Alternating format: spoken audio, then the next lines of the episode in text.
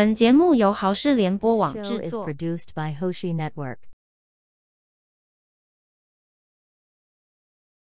欢迎大家继续聆听《国中生看世界》第二集的节目，那也是非常感谢大家可以有这么多的耐心来继续来听第二集。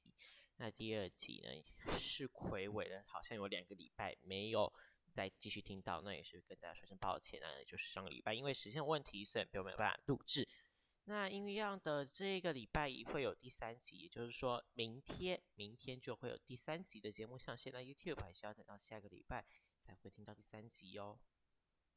好，那我们一样照我们节目的惯例，一开始的时候都会播一下歌曲，那我们呢就直接开始播咯。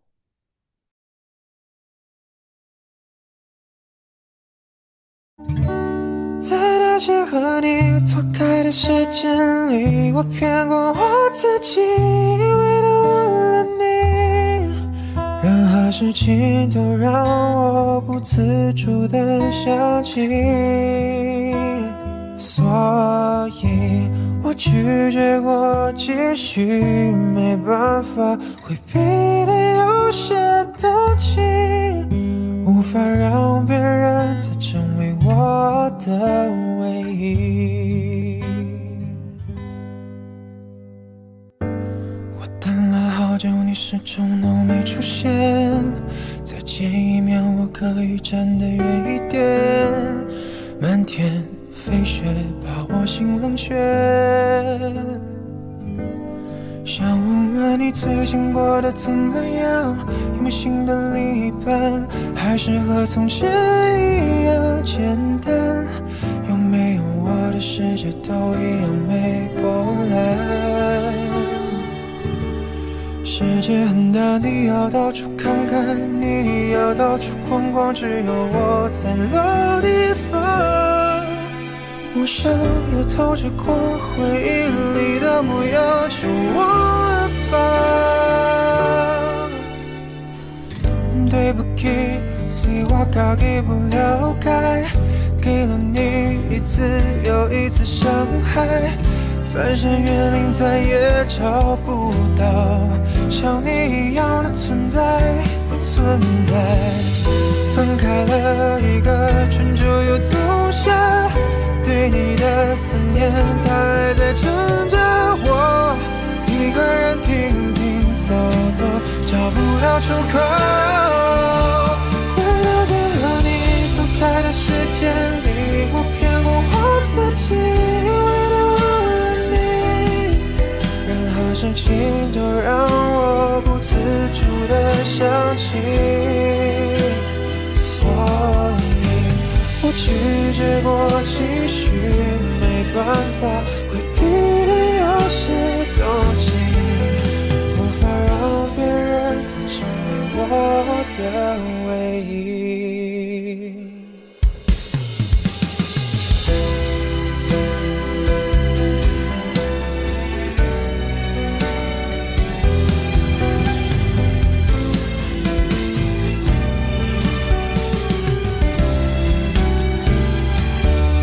世界很大，你要到处看。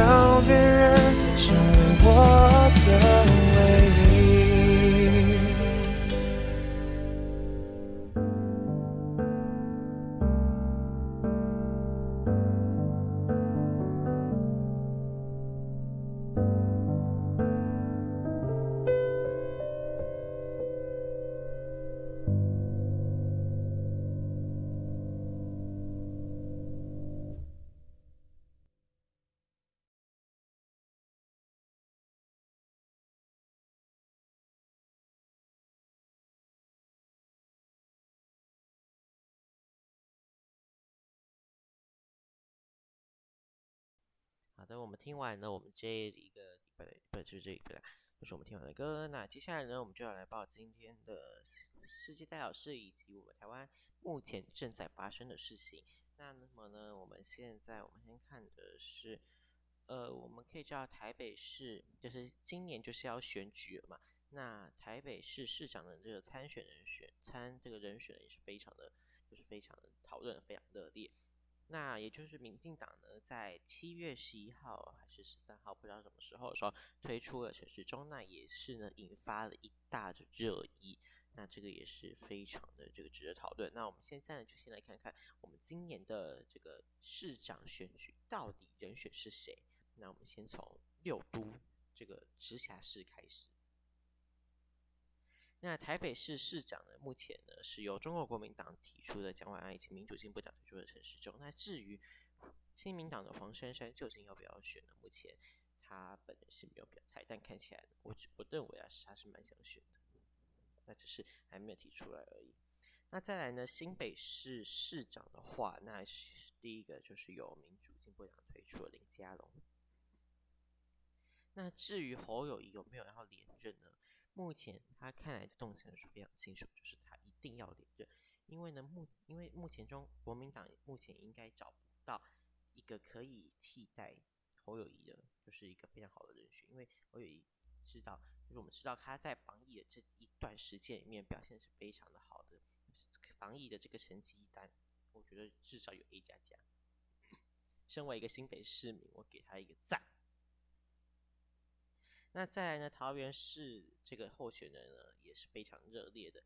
那第一个呢是由民众党推出的赖香吟，然后再来是中国国民党推出的张善政，那再来民进党推出的林志坚。那我们知道嘛，林志坚在新闻上最近都要被爆出疑似有论文抄袭案的这个概念。那究竟呢，他论文有没有抄袭呢？我们只能等这个事情呢，这个大学他们自己调查出来之后，我们才可以知道。那一开始呢，张善政呢被提出来之后，也是引发非常多争议，因为基本上其实呢有很多就是国民党的其他的一些议员啊，或是立委呢，其实就有表态说他要选，就是他要参加初选，但是他们党内呢却自己就是选出了张善政来选这个桃园市，那其实呢也是非常奇怪啊。那再来呢是台中市的这个人选，那台中市呢，民进党推出的是蔡其昌，那国民党呢应该也是会推出卢秀燕进行连任的，基本上都是会又是连任的啊，那这个就没什么好说的。在台南市呢，台南市民进党呢是黄伟哲，国民党呢是谢龙介。那高雄市呢，民进党是陈其迈，国民党是柯志恩。那柯志恩当时也就是说，他其实并不是在地的高雄，他的户籍根本就不是在高雄。然后结果呢，他呢好像就是后来就是有迁到高雄市这个户籍这样子。那中间的这件事情有点很就是太多了，那还就是不要就算了，不要讲了。好，那再来呢是基隆市。那国民党推出的是谢国梁，民进党推出的是蔡诗芸，时代力量是陈为仲。那因为基本上这些不是直辖市的，我们比较不熟，那其实刚等一下有一些可能会比较有聊到，那可能再说。Okay. 我今天有比较卡痰一点，是因为我刚才喝了天人名茶的这个珍珠奶茶，觉得非常的好喝，虽然没有在业配，但是我觉得非常的好喝，它的珍珠非常的好吃，先容许我喝一口。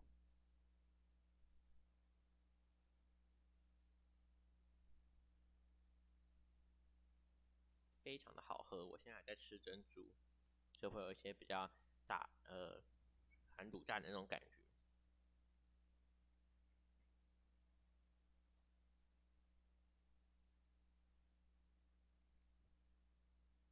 那再来是宜兰县县长的部分，对，就是要切这么快。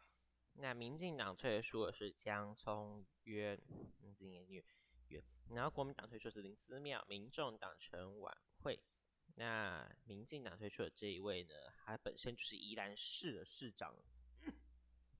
那这一次呢要挑战宜兰县县长的这个位置，那究竟有没有参加呢？还是就有办法当选，还是要看宜兰县县民的自己的决定。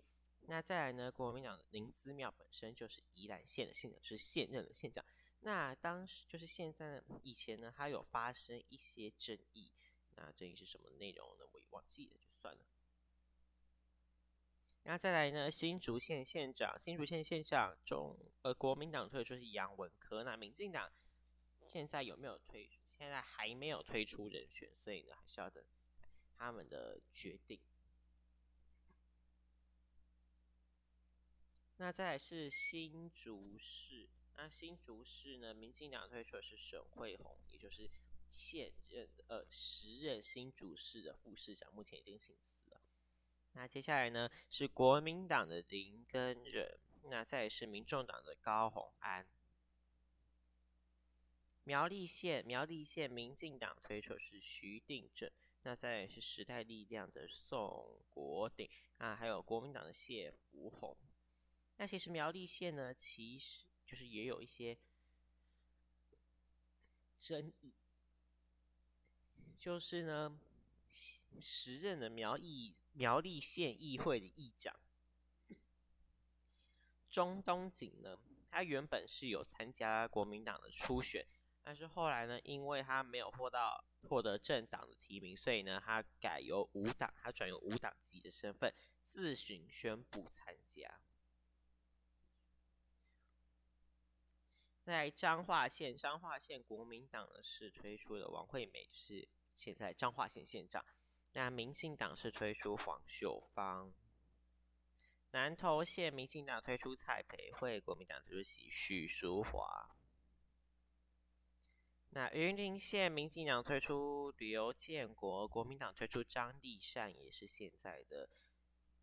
云林县县长。那嘉义县呢，民进党是推出了翁章良，也是现在嘉义县县长。那嘉义市呢，国民党是推出黄敏惠，民进党推出李俊，不知道怎么念的那个字，一个人在一个口，在一个巴西的巴，那是，我很抱歉。那民进党，屏东县的民进党推出的是周春米，那国民党推出的是苏清泉，时代力量詹志军。花莲县县长呢，国民党推出的是徐榛蔚，应该是这样念吧，徐榛蔚，那他也是现在的花莲县县长。那民进党呢是推出古拉斯尤达卡，也是时任的总统府发言人。那再来台东县县长，国民党推出的是饶庆林，民进党是刘，我也不念，应该是类似“姚”那种字。那再是好。那澎湖县，那国民党推出的是赖峰伟。那金门县，国民党推出杨振武，就是现在的金门县县长。那连江县，连江县国民党有两。一个是曹尔元，一个是王忠明。好，那我们都报完今天就是台湾的这个选举的部分，那我们也要跟大家说一下，今天总共新增27,684例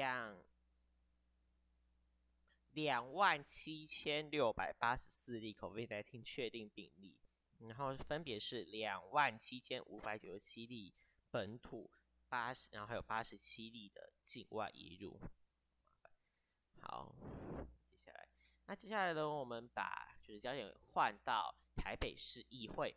这台北市议会呢，我们可以看到这个议员的王世坚时常会送柯文哲市长礼物嘛。那这一次最后送的这个礼物是什么呢？送他一张单程车票，因为呢，柯文哲市长呢曾经有提到他有想要去台东的马偕医院进行当医生这个帮忙。然后呢，王世坚呢，为了想要让就是这个市长呢心愿达成，所以呢，他就送他一张单程车票，是在12月，就是他卸任的那一个月的那一天，他就送他那一张车票去台东的单程车票。然后他其实呢，那个座位以及车次都有一些就是一些特定的，就是一些记号。是非常的搞笑啊。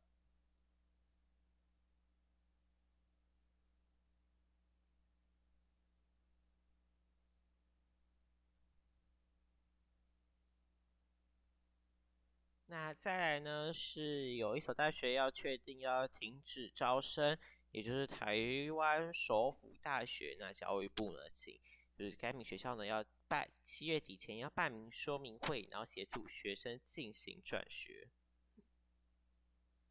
那接下来呢，我们来看这一个，就是在一样是亚洲，在印度的东南方左右的这一个国家斯里兰卡，它已经进入了紧急状态。那就是呢，斯里兰卡呢在前几日已经就是正式的对外宣布说他们国家已经破产了。然后呢，目前呢总统据说是已经流亡海外，然后即将要前往新加坡。那目前呢，抗议者呢已经占领了总理的办公室，在周三的时候闯进总理威克瑞米辛赫的办公室，而且然后呢，总理呢已经要求军方呢要采取一切必要措施来恢复这个秩序。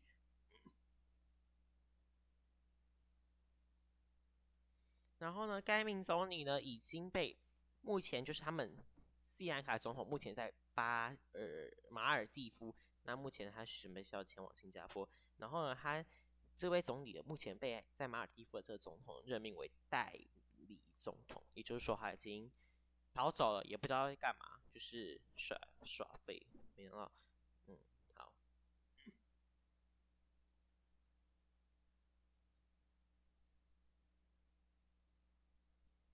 那我们持续的观察国际的焦点。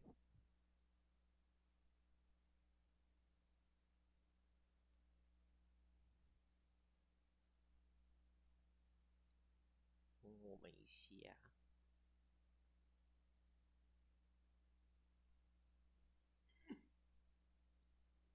那目前呢，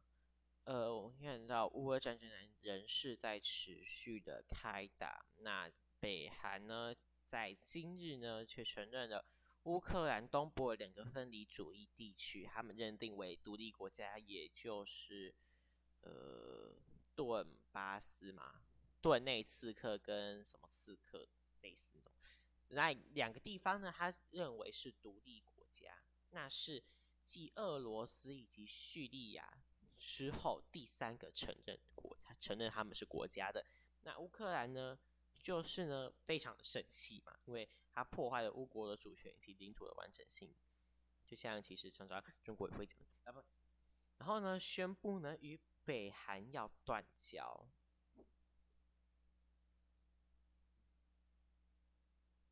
那我们回顾一下，6月29日，叙利亚呢也承认这2个地区是独立的。那乌克兰呢也瞬间的就是宣布呢与叙利亚断交，然后他们也说乌克兰跟叙利亚之间也不会再有任何的关系。那今天俄罗斯的塔斯社报道，北韩驻莫斯科大使馆证实，北韩在今天承认顿内茨克人民共和国和卢甘斯克人民共和国为独立国家。然后对此，乌克兰也宣布要对北韩断交，并发布声明表示，平壤当局做出这样决定是在破坏乌克兰的主权以及他们的领土完整性。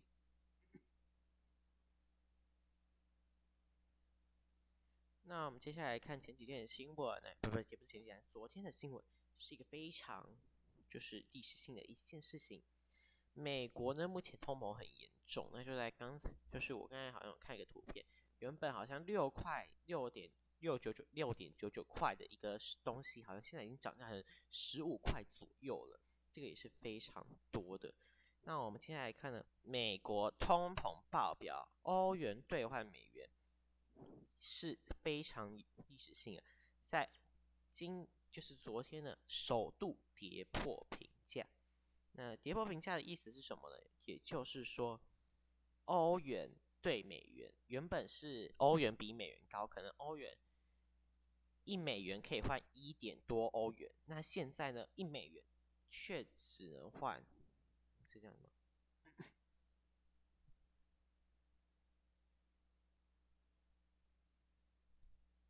对。等我一下哦。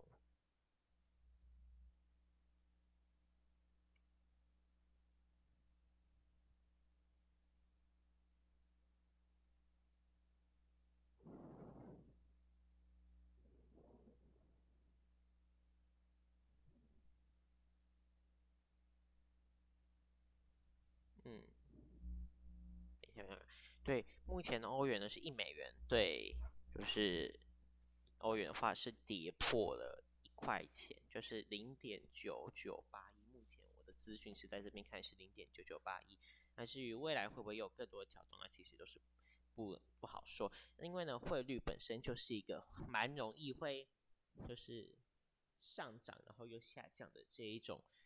就是一个东西。因为呢我们可以从之前看来，台币已经是从以前原本是27块，目前已经涨到29块，也快要变30块。那我就是前几天看资讯的时候都是一直在83、86、87这几个数，83、84、85、87这几个数字一直在来回回的跳，所以就是说汇率其实这个东西也是蛮说不定的。那未来呢，这个通货膨胀的这个发生呢还是会继续的。那一样是汇率的，日币呢跌破了138元，哇，这个也是非常的可怕。就是原本$1对日币可能还是比较高的，就是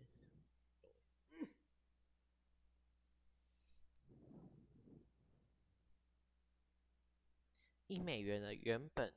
就是兑换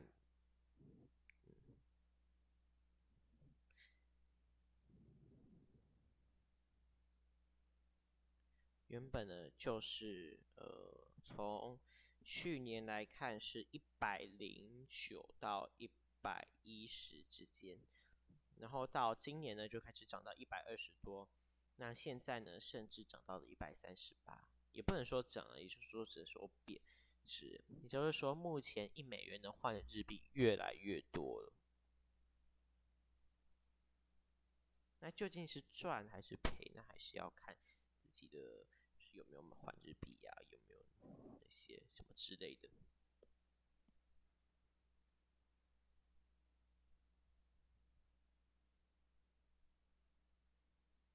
那再来呢，我们就把这个就是我们继续看国内的事情。那国民党主席朱立伦呢，就是有在日本前首相安倍晋三遭到刺杀以后，有宣布要降半旗嘛？因为这样子降半旗呢，这个举动呢也引发了他们自己党内的一些的反弹，因为国民党有些人认为他就是不是像我们就是下半旗实施办法的这个规定里面的写到，因为如果要说下半旗实施办法与安倍最有关系的话，应该就是他对什么世界和平啊有一些举动，有一些进展是好的。那又或是说还有第三款，就是那个第三项呢，他是说他是我们现任友邦的元首，但其实日本不是我们的邦交国嘛，就是然后呢，其实我讲其实抱歉，好，反正国民党就是很发出这个举动说，他们不希望就是民进党要下半旗，因为他们认为就是也不能说认为，反正他们就是反对这一件事情，他们认为这个是完全就是在向日本低头，我也不能说是日本低头，因为这很难形容，反正就是反对这件事情就对了。然后呢，国民党主席朱立伦继降半旗之后，8月呢可能会要前往日本参加安倍的国葬。那国民党的文传会副主委林佳馨也受访证实，一旦时机适当就会立刻启动。也就是说，朱立伦会不会前往日本的几率呢是非常的大的。那最后究竟会不会成真，那我们还是继续的期待以及观察。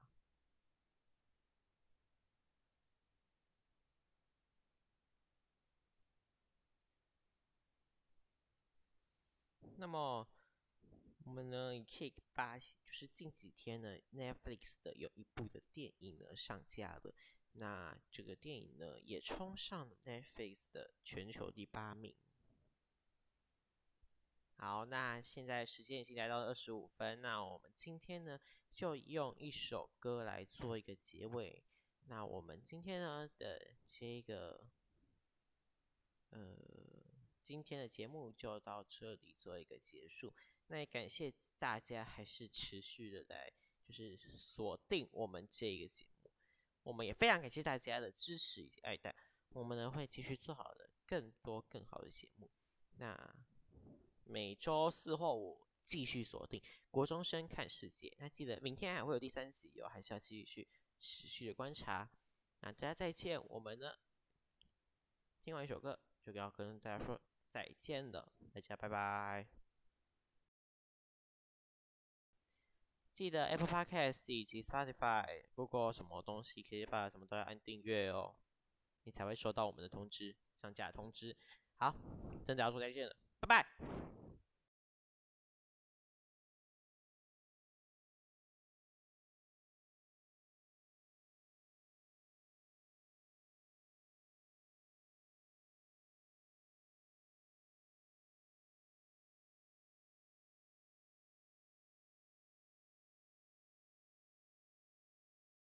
！One kiss is all it takes, falling in love with me, possibilities, and it's like all you need.